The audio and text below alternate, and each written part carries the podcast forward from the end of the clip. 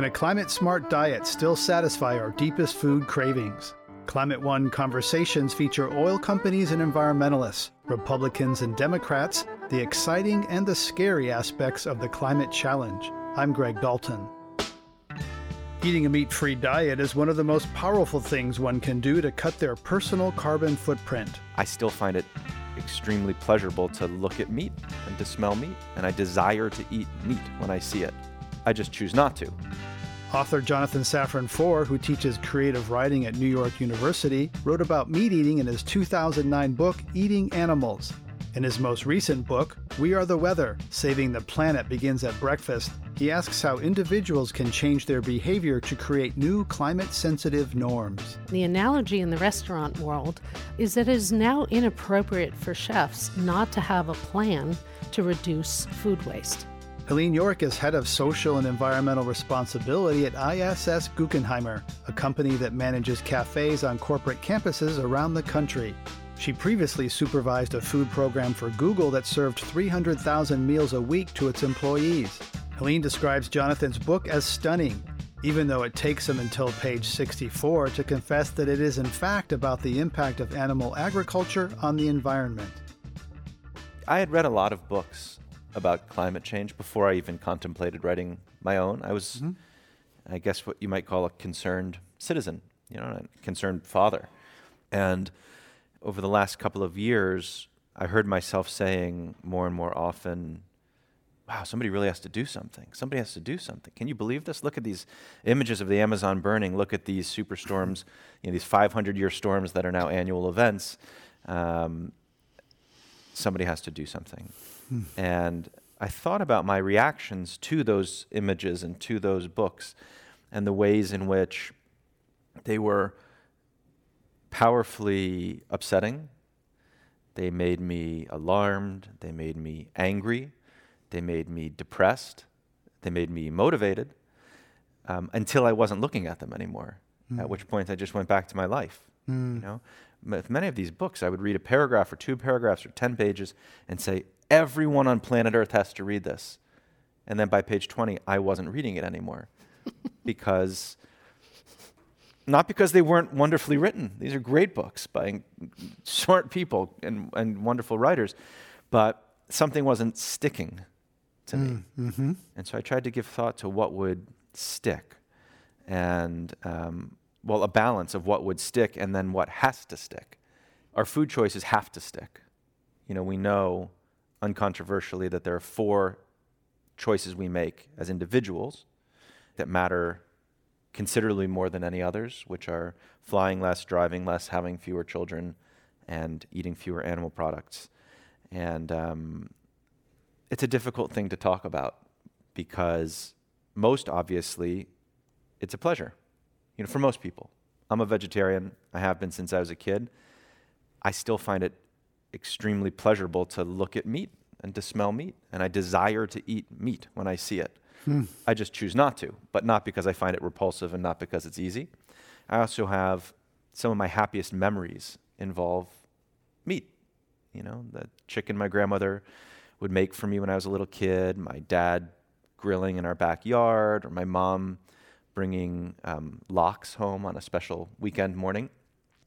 So it's one thing to know that there's a cause and effect relationship between what you choose to eat and what will happen in the world, especially when it's scaled.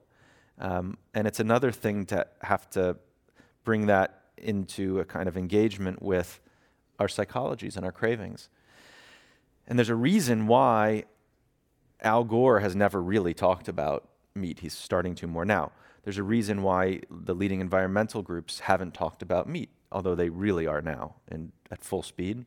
Um, it's not because we're only now learning about it, it's because it's a tricky thing to engage the public in a conversation that is inconvenient, you know, as Gore put it, and having to say no to certain foods that have been so important to us is extremely inconvenient.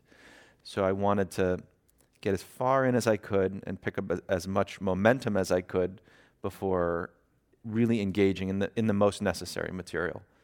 Helene York, you read a lot of food books. It's part of your job to do that. How is this one different?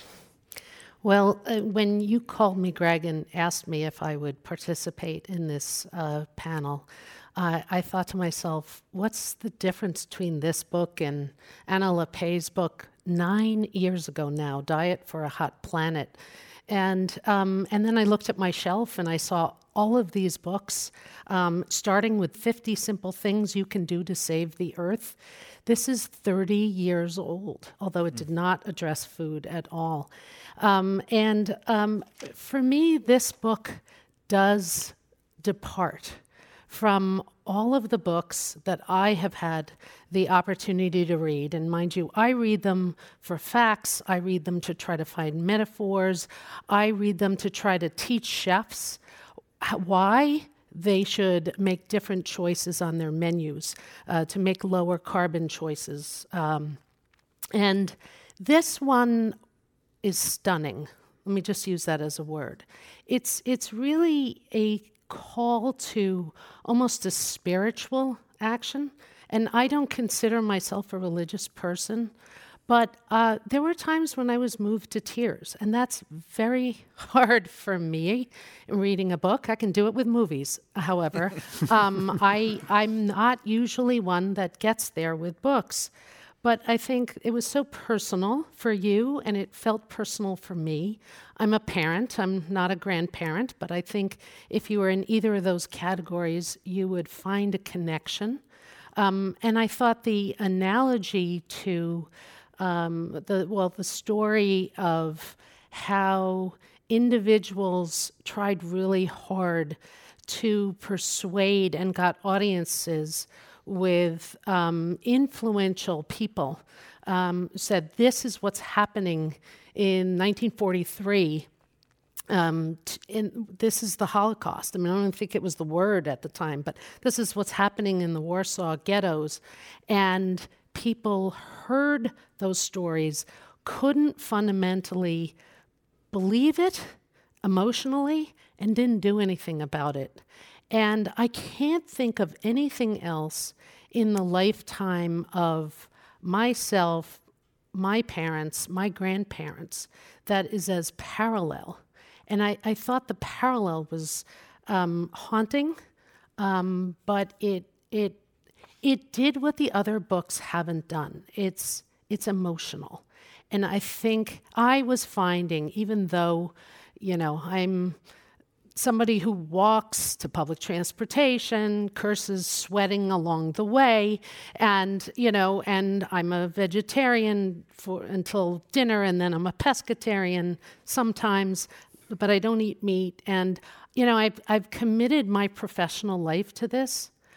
I found, reading this book, that there were other things I could potentially commit to. And so I began trying them on for size. And that doesn't typically happen. And I think that's there's a lot of power in this book. I'm so moved to hear that. And, you know, I had the most amazing experience about two weeks ago. I did a reading, and there was a signing line afterwards. And a young couple uh, came up. And they put their book in front of me and opened to what would normally be the um, title page, or was the title page, it would normally be empty, and it was filled with their handwriting. And I said, what's this? And they said, we're getting married in a couple of months, and we decided that we really need to have a plan, because if we don't have a plan, we're just going to do what we've always done. And their plan was eat vegetarian unless served meat at a friend's house, um, eat vegan two days a week, have no more than two children, and drive no more than a thousand miles a year. And instead of asking me to just sign it, they'd written a line that said witness and wanted me to sign that. And um, I was really moved by their plan. I was really moved by the particularness of their plan, mm-hmm. you know? Like, what? Oh, it's so interesting. Eat vegetarian except when you're at a friend's house. Yeah, that makes sense to me. It's maybe not what I would do, but what a great idea. That's a really cool way to approach the problem. A thousand miles a year. Could I do that? A thousand miles a year? I'm not so sure. Eating vegan two days a week. You know, one could look at that and say, hey, if it's wrong, it's wrong. Like, if the answer is that we got to eat less, just go all the way. You know, you could measure the five days of hypocrisy, or you could measure the two days of accomplishment. And I think we've gotten so used to measuring the hypocrisies and the distances from a perfection that's not only unattainable, it's also unnecessary. You know, we do not, as a species, have to stop flying, stop eating animal products, stop having babies. We just have to do these things with a lot of moderation. We have to do them a lot less than we're doing them now. And when I saw their plan, it occurred to me, having written this book, which took me, I don't know, two years to write, and I, having thought about this issue, having opined at dinner parties, having made posters for marches, that I didn't have a plan. I could not say to anybody, I could not say to my kids, this is what I'm going to do. And instead, I have been doing what I imagine most of you do, which is you say, I'm going to try to fly less in the coming year. I'm going to try to eat less meat in the coming year.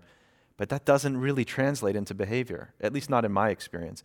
I think we're so used to thinking about like the shame of not acting that we forget the joy of acting, um, and how good it can feel and what a relief it can feel to close the distance between what you know you should do, not because someone else is telling you, but because you're telling you, because of your own inner compass. I know I should be participating in this way, and yet we witness ourselves not participating in those ways. And just to close the distance, even by increments, is it provides its own kind of joy. I think in some ways you're really talking about a new norm and creating a new norm where people really do make their own commitments, and then you share it with other people, and then they feel they have to share it with other people. Um, and and then it becomes what people do. And the analogy in the restaurant world, um, and it's taken a good ten to fifteen years to get to this place, is that it is now inappropriate for chefs not to have a plan to reduce food waste. Um, fifty percent reduction is what all of the major companies that have sort of thought about this issue in the last uh, couple of years have committed to. Food waste is, you know, by many accounts responsible for about eight percent of the world's greenhouse gas emissions. If we're able to cut it by fifty percent, that's a reduction of four percent. That's extraordinary. There are very few things. And, you know, you talk about, you know, your identity as, you know, your choices of food that's based on, you know, preferences and history and uh, many, many different things. Convenience, uh, certainly the cost, um, what the people you live with want to eat and so forth. There are many different things uh, that you might choose to eat. But reducing food costs and then focusing on, do I really need to eat this much food? Maybe I'll order less next time, is something that really everyone can do without changing your food choices. Now, I'm not suggesting that if you eat meat that you don't consider eating less or not eating it, because I do agree that that's one of the big ones up there. But reducing food waste is really, I would make a top five, mm-hmm. and and uh, I think Project Drawdown would would back me up on that one. Reducing food waste is is a radical step that everyone can take every single day. All you can eat. All you can eat, can eat. You're listening to a Climate One conversation with Jonathan Safran Foer, author of We Are the Weather, Saving the Planet Starts at Breakfast, and Helene York, head of social and environmental responsibility at I S S Guggenheimer. Coming up, we'll hear more about forging new norms for a climate-friendly diet. I'm going to try, and I'll try, and I'll fail, and I'll try not as a religion, not as a rule of law, but because I want to participate, and I'm not going to be somebody who accepts the science rhetorically but doesn't accept the science behaviorally. That's up next when Climate One continues. This is Climate One. I'm Greg Dalton, and we're talking about eating a climate-friendly diet with author Jonathan Safran Foer and food expert Helene York. Carbon farming refers to agricultural practices that store carbon in the soil where it is needed and doesn't heat the sky. One way to do that is moving cows around in a structured way as they munch on grass all day. Calla Rose Ostrander, who wrote climate action plans for the cities of San Francisco and Aspen before becoming a carbon farmer, tells us more. Grasses actually need to be eaten. It helps them stay healthy and it helps them grow. In fact, when they're bitten off, they dispose more of their sugars down into their roots in the soil, and that helps the soil carbon increase. So grazing in a positive manner can really help store more carbon in the soil. But the way we've been doing grazing, getting them down to the bare nubs, when those grasses get bit down to the nub and it's just that really short grass is all that's left, well, then they actually do the opposite. They have to pull up all their sugars, all that carbon from their roots, and try to help the plant grow. But managed grazing says, okay, well, we still have fences, but let's move these animals around in a fashion that they would move more in the wild, or how they evolve to move. The science showing if managed grazing can actually sequester carbon in the soil is a little bit all over the map. There's some science that says it does. There's a lot of science that says it doesn't. However, there is no doubt that managed grazing is always a good tool when it comes to ecosystem restoration, and a healthy ecosystem is something that you need in order to have large-scale carbon sequestration. So I think we really need to be shifting this conversation from is meat good, is meat bad, or is this thing good, or is this thing bad, to how was it produced, how was it grown, was it grown in a way that was restorative and regenerative, was it grown in a way that was degenerative and extractive and bad for the people and animals and landscape.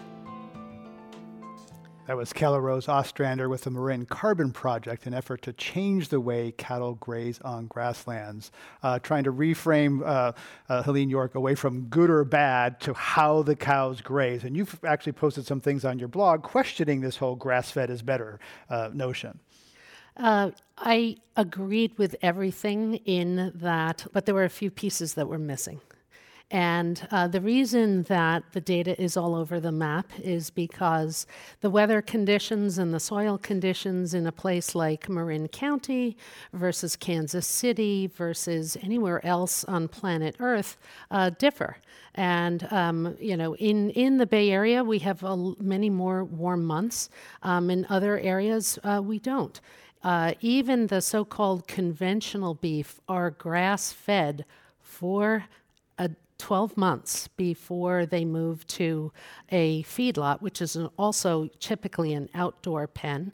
Um, if, if every uh, system were in the same location, um, we could compare the two systems side by side.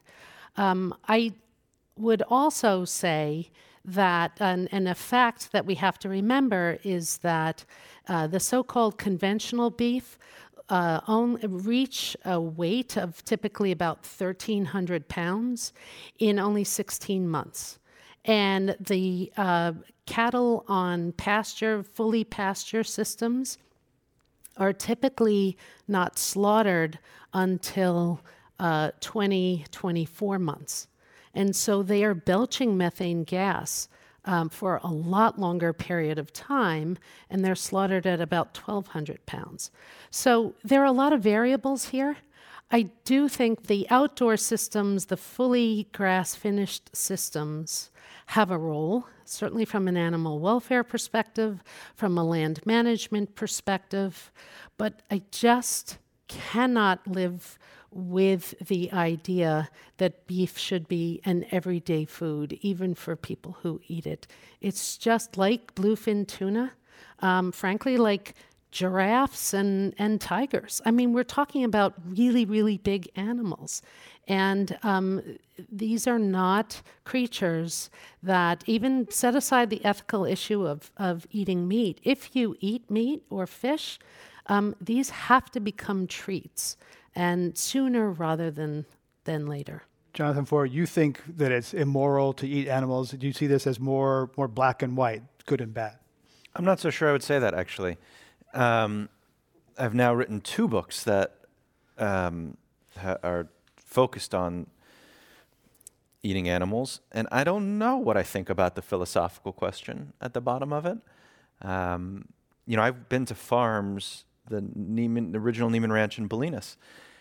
And I thought, you know, it's it's not a bad setup they've got here. And if I were to imagine myself into a cow's position, and you know, maybe this is a kind of unnecessary or stupid hypothetical, but you know, it's it's not, if it's, if you think of it as a deal, like this is what the cow gets in exchange for what the cow has to give. But the reality is we live in the world of seven billion people, and it's not an abstract question of whether it's right or wrong to eat animals. It's a question, it's a very practical question of the production methods that are available and that are necessary if this many people are going to eat this amount of meat and dairy. The amount of um, animal products that we consume now are the equivalent of every citizen in the world in the year seventeen hundred eating nine hundred pounds of meat and drinking twelve hundred gallons of milk every day.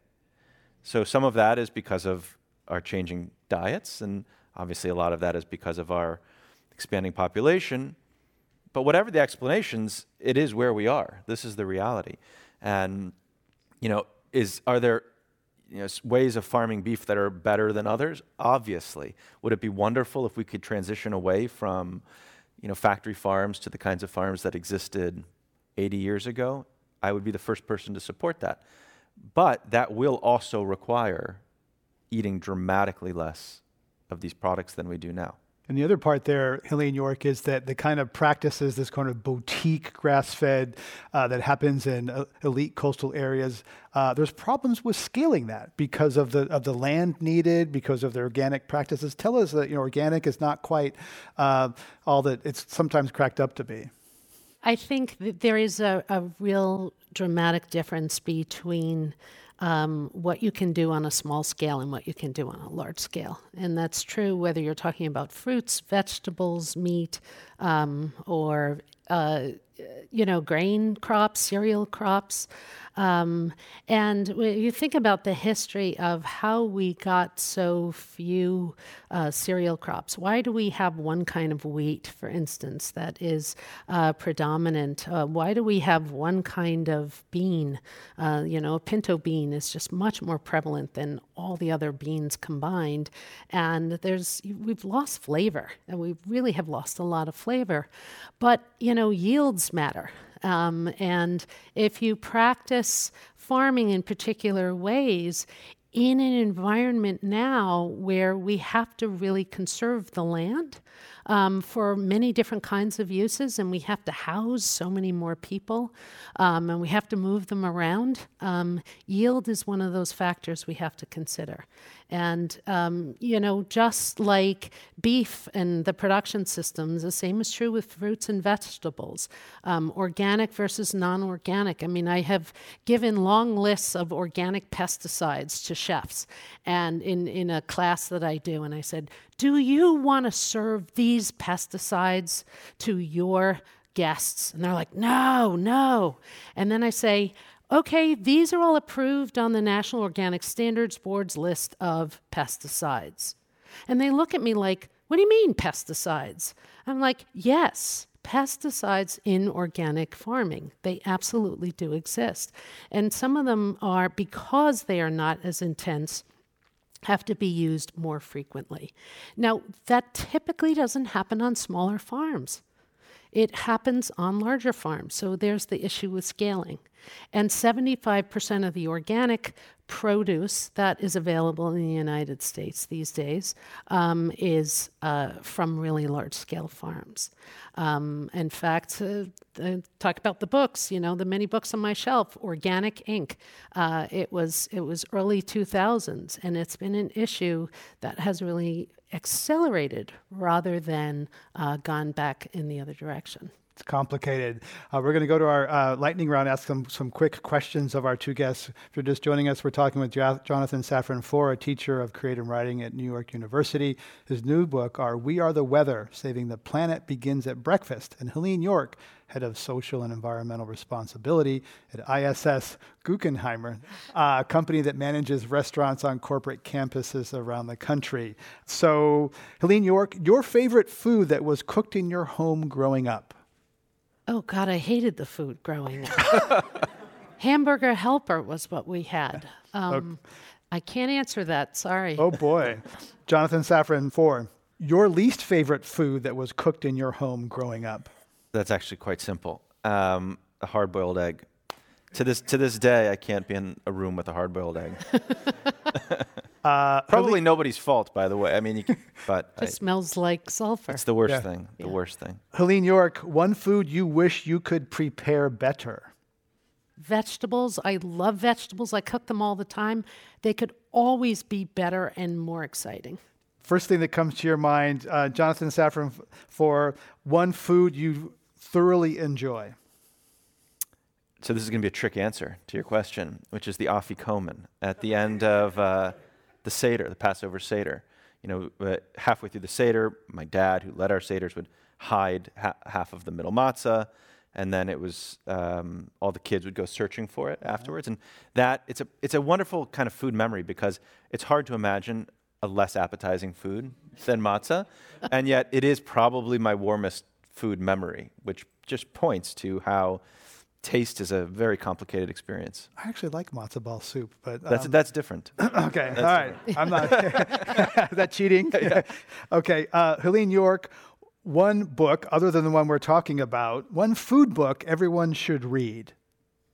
There are so many fabulous cookbooks right now that focus on vegetables, and if you want to make a commitment to do better, find one of these recipes and make it for breakfast.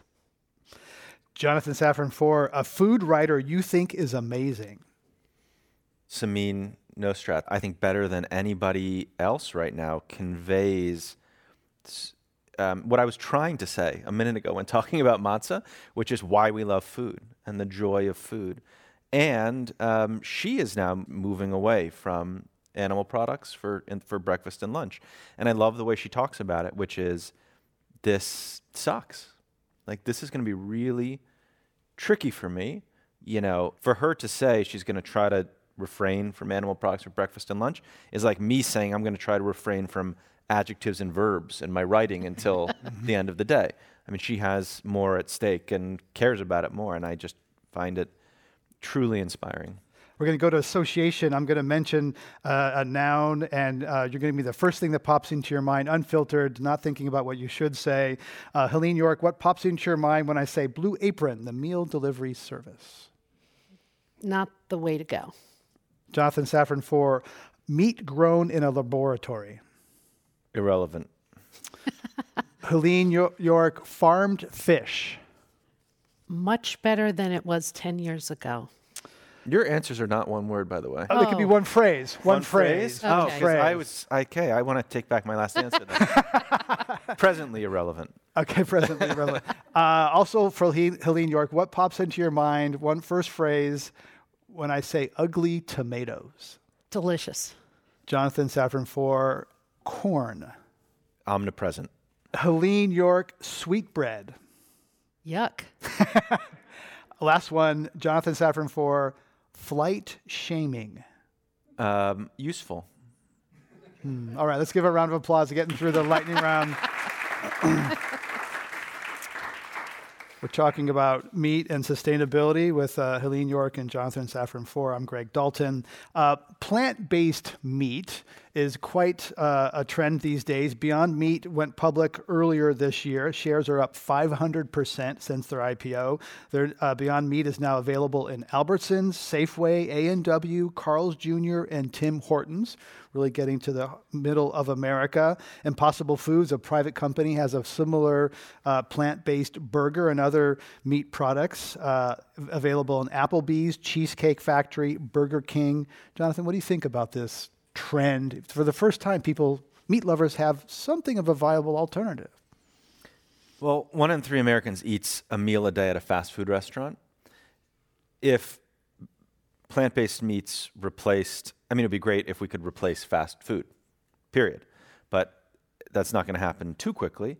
And in the meantime, if we replaced fast food meat, that would be a really, really wonderful way to begin to reduce meat consumption. And I think it's a very easy way to, because an Impossible Burger is not so different from a Burger King burger, except that it requires ninety-nine percent less water, ninety-three percent less land, and emits ninety percent fewer greenhouse gas emissions.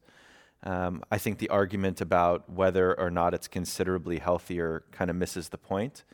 Um, the point is um, in this moment of climate crisis, this is a, a really easy way to begin to make a difference. One thing that I've liked quite a bit about how they've been rolling out these products is um, they're not selling them as food for vegetarians. They're right. selling them as food for people who eat meat, who want to eat less. And that's been shown out um, in the in the buying habits. ninety percent of people who buy um, Beyond Meat in a supermarket also buy meat in the same period of time that they were conducting this. Uh, when K F C released their um, vegetarian plant-based chicken, what a what a weird thing to say, isn't it? Plant-based chicken. They had pictures in the New York Times of people lined up around the block, and I thought, eh, it's just a bunch of vegetarians. It didn't really excite me that much, but they painted painted K F C painted the restaurant green that day, which I thought was pretty cool. They're not just making a little substitute for vegetarians to get them off their backs, but their statement was what impressed me the most, which was they said, we don't think of this as a food for vegetarians. We think of it as a food for people who eat meat and are going to eat meat but want to eat less. And if we could move away from the binary of vegetarian or meat eater, and t- I mean, you even had discomfort when you said, well, pescatarian, some, these words trip us up. Yeah. You know, they make us stutter, both literally and also emotionally. And if instead we could move toward just this recognition, we have to do a lot less of this thing. Like if you were to ask me in ten years, will half of Americans be vegetarian? I would say I think that's pretty unlikely.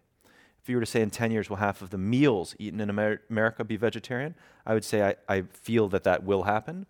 It's the same outcome, you know, f- with regard to the environment, with regard to animal welfare. Mm-hmm. But it's a totally different, it's a perspectival shift away from claiming an identity to claiming the choices that are in front of you. Yeah, and that identity and that purity is often an, an obstacle for people thinking, if I can't be perfect, I won't start. So they just, I'll just stay where I am. It's a real obstacle because that's the real barrier. Um, Helene York, uh, Yahoo, uh, I read on Yahoo that Bank of America Merrill Lynch uh, did a survey of people who are buying these plant-based meats. thirty-five percent are opting for plant-based protein for health reasons. thirty percent for environmental reasons. When you're thinking about you serve thousands of people in corporate cafes around the country, is it health first and environment second? How do you how do you balance those? It's deliciousness. It seriously, and it's how it's described. Because if it is described um, with toppings that are just really, really appealing to consumers, and it's highest on the menu, people will order it. If it's described as a healthy option on a menu, people will say, oh, this restaurant has healthy food. Great, I'll order the cheeseburger. So it, it's really about, does this appeal to me in the moment when I'm making the decision for what I'm going to eat for lunch? So you don't lead with virtue. No, although I think that the virtue um, has gotten supermarket sales going. Um, I think the curiosity has gotten the um, fast food sales going. And and I think that has everything to do with the fact, uh, with social media, because you've got young people who think of food as an experience, and they think of it as uh, entertainment, really. And so, and they want to share that enthusiasm. And so they're willing to try new things and take pictures of it and share it with everybody. And I think that trying new things has really accelerated the change because people want to try more things.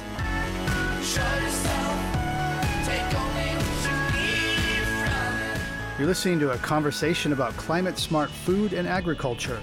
This is Climate One. Coming up, will tackling climate require taking away your burgers? It's not going to happen. There's no, there's no, nobody's going to make everybody become a vegetarian. What would be great is if we had structures that encouraged better choices. That's up next when Climate One continues. This is Climate One. I'm Greg Dalton. We're talking about food and sustainability with Jonathan Safran Foer, author of We Are the Weather, Saving the Planet Starts at Breakfast, and Helene York, who buys food from farmers and ranchers for employee cafes at companies around the United States. As if food itself wasn't complex enough, things like compostable cups and plates often have more environmental downsides than we think. It's going through an evolution. You know, we started with corn, which is actually a co-product of the feeding of um, confined animals. Um, I mean, that's sort of a sad uh, you know, if you don't know that, you think, oh my God, you mean I'm economically supporting um, the confinement of animals by having compostable cups?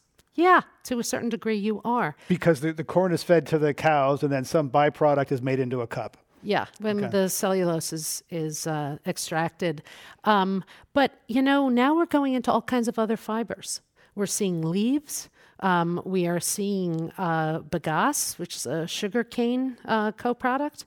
Um, we are beginning to see seaweed. That's my great hope, because seaweed can be grown in the oceans, um, which occupy a lot more of the planet Earth than land, and it sequesters carbon better than anything else on land.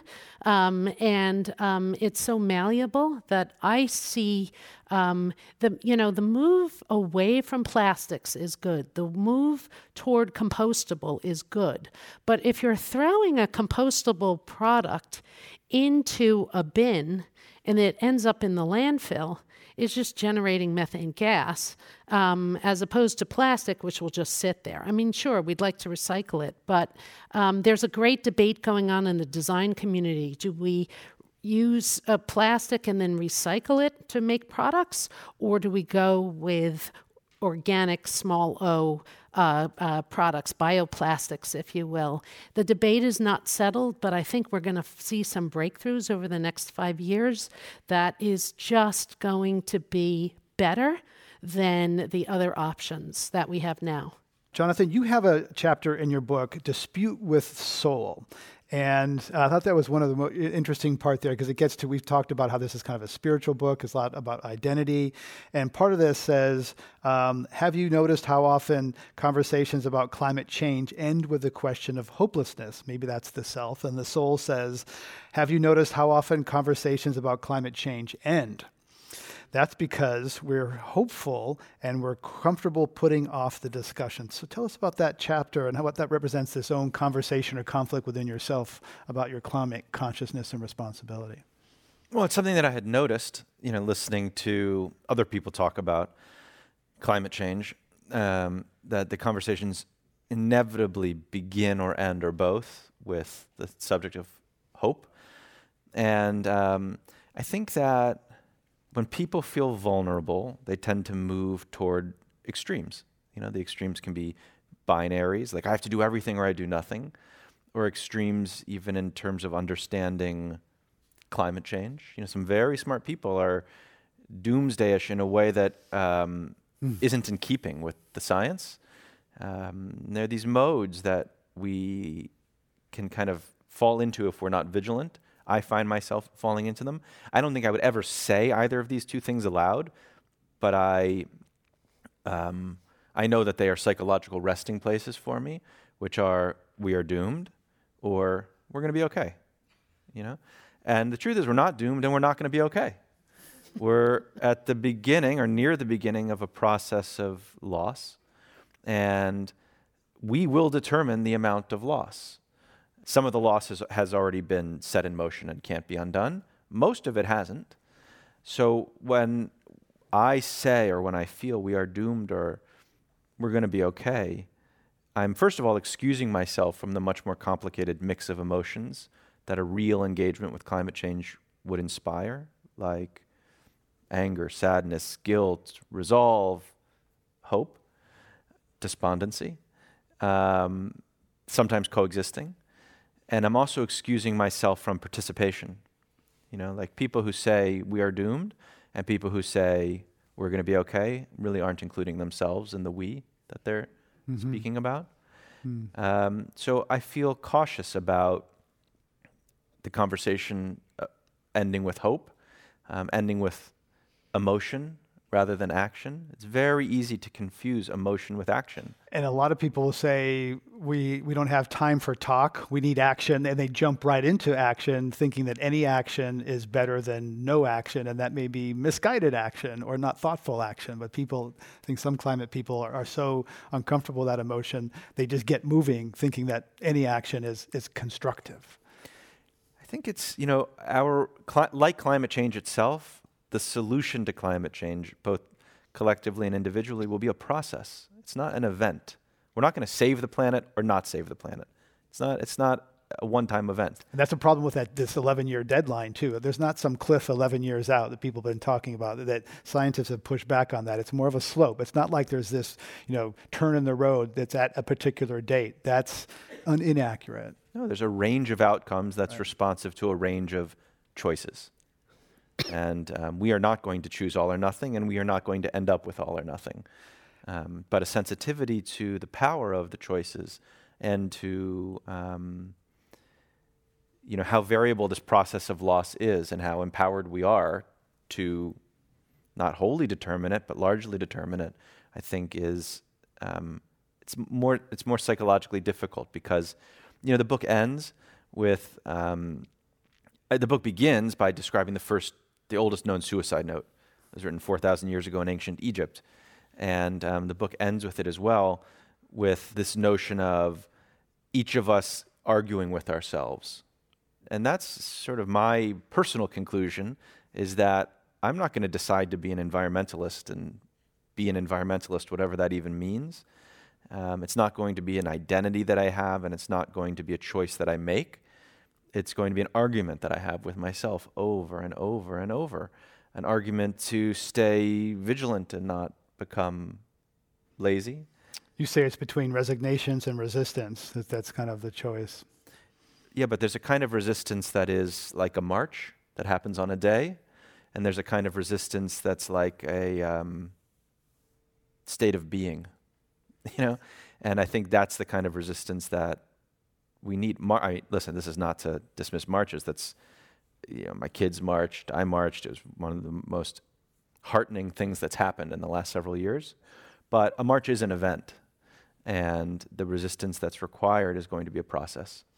And as we record this, the, the climate marches, Greta Thunberg as it came to the United States, Helene York, what did you think of the shame she put on our generation? She's been quite strong, uh, shaming people in Congress, shaming you know, our generation, saying, shame on you for looking at, at to us for hope. We want action. What did you think of her? And and that the last what we've been through the last few days? Um, I think she's fascinating. And I think... Um, she is really not speaking to us. She's speaking to people her own age and saying, come with me and let's do what the people before us, our parents' generation, our grandparents' generation hasn't done. And I think that's fair and it's appropriate. I don't mind if, if you know, she blames us. Um, I I think that this is going to be generally uh, generationally waged, you know, and it's like I don't expect a lot of people in their sixties, seventies, eighties to change their diets, although somebody has a heart attack and they become vegetarian. That happens all the time. But I think that each generational wave will have its own norm. I really want her to be a, and others to galvanize action. Um, that, um, you know, young people uh, are not typically involved in political processes, and I think it's great. So, can, can I ask you a question? Yeah. What is the action you would like her to galvanize? Because the one thing, I think she's absolutely amazing and has captured the kind of global imagination. One thing that I find a little concerning is that the emotions are rising very high in a way that feels almost unsustainable, but um, there haven't been really specific calls for action. Right. And, and a march, I'm not. It is a kind of action, but I mean behavioral action. Right. Right. If if you could whisper into her ear, knowing the size of the audience that she has, what would you ask her to ask students to do? I think the next step is really a call to action for her generation. The five things. You mentioned four. I'm going to add food waste because mm-hmm. I think that's as critically important. Um, but I think that's going to come with the students who go back to their schools and their environmental committees or their environmental justice committees, and they're going to come up with their five things. And um, I, I think one of the things your book does really well is call it back to come up with your own four or five things, your plan, And I hope that uh, that's what I would ask her to do, is ask those who are listening to her to make their personal plans to go with whatever group they associate with, whether it's a religious community or college or something else, uh, family even. Make your own plan, because we're all going to have different plans, as you point out. We all have to start marching with action. We're going to include your audience question. Welcome. Hi, thanks for thanks for coming. My name's Anya Gilbert. I had a hypothetical question for you both. I was struck at the Democratic National Debate, the third one that happened in Texas, when Cory Booker was asked, as a vegan, if he would force all Americans to be vegan. He quickly said no and then pivoted. If either of you had been Cory Booker's speechwriter, what should he have said?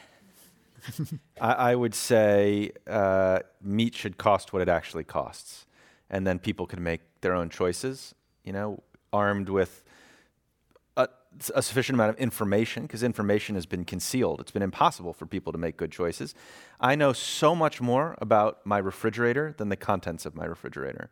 Um, and if a Burger King burger was not a dollar, but was the ten dollars, whatever it is, twenty-five dollars, if the externalized costs that underwrite that industry were removed, then people would eat a lot less meat. There's a kind of rhetoric that people use. Um, Elizabeth Warren, who I happen to love, uh, sometimes uses this rhetoric of, you know, the corporations want you to be worrying about your food choices. They want you to be worrying about your light bulbs because it takes the attention away from them. That to me sounds like taking the, prying the gun from their cold dead hands, you know? Nobody's talking about that. It's not going to happen. There's no, there's no, nobody's going to make everybody become a vegetarian. What would be great is if we had structures that encouraged better choices. And that's the kind of virtuous cycle where the micro and the macro meet up.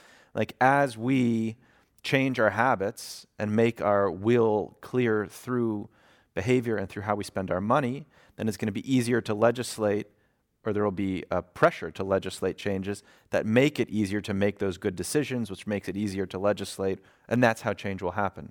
But this idea that it's either going to be the individual or the system, as if they were two distinct things, doesn't make any sense. Yeah, they're iterative and reinforcing. Jonathan, tell us about the demographics of vegetarians in this country. That the de- the data is uh, paints a different picture of vegetarians than what m- many people might think. Well, there's an impression that to talk. I mean, I, I would even not even let's not even talk about vegetarianism itself, but a movement away from eating meat, less meat. Yeah. yeah, that it's elitist. It's an elitist consideration. It's something that people have the luxury of thinking about eating less meat, and it's the opposite is true.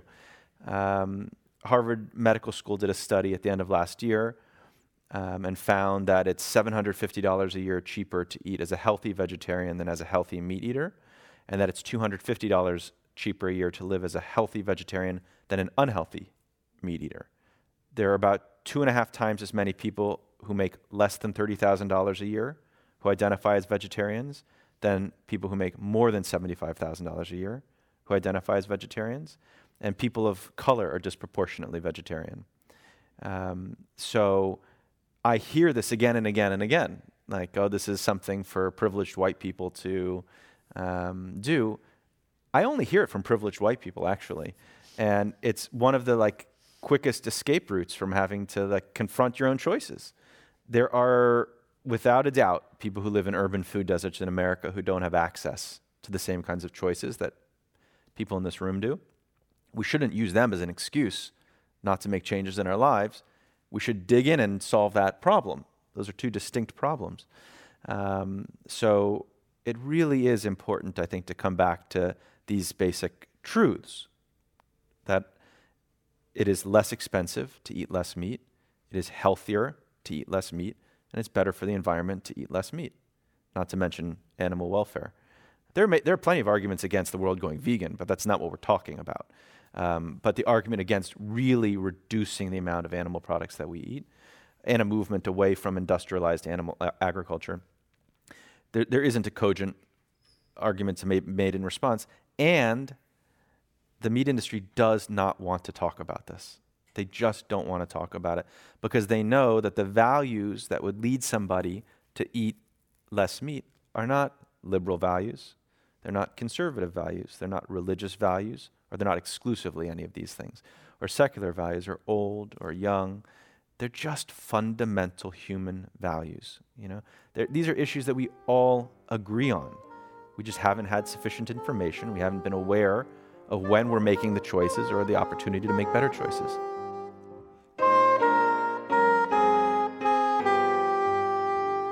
You've been listening to Climate One. We've been talking about sustainable eating with Jonathan Safran Foer, author of We Are the Weather, Saving the Planet Begins at Breakfast, and Helene York, head of social and environmental responsibility at I S S Guggenheimer, a company that manages cafes on corporate campuses around the country. To hear more Climate One conversations, subscribe to our podcast at climate one dot org. Please help us get more people talking about climate by giving us a review wherever you get your podcasts. Kelly Pennington directs our audience engagement. Tyler Reed is our producer. Sarah Catherine Coxon is the strategy and content manager. The audio engineers are Mark Kirshner, Justin Norton, and Arnav Gupta. Devin Strolovich edited the program. Doctor Gloria Duffy is the C E O of the Commonwealth Club of California, where our program originates. I'm Greg Dalton.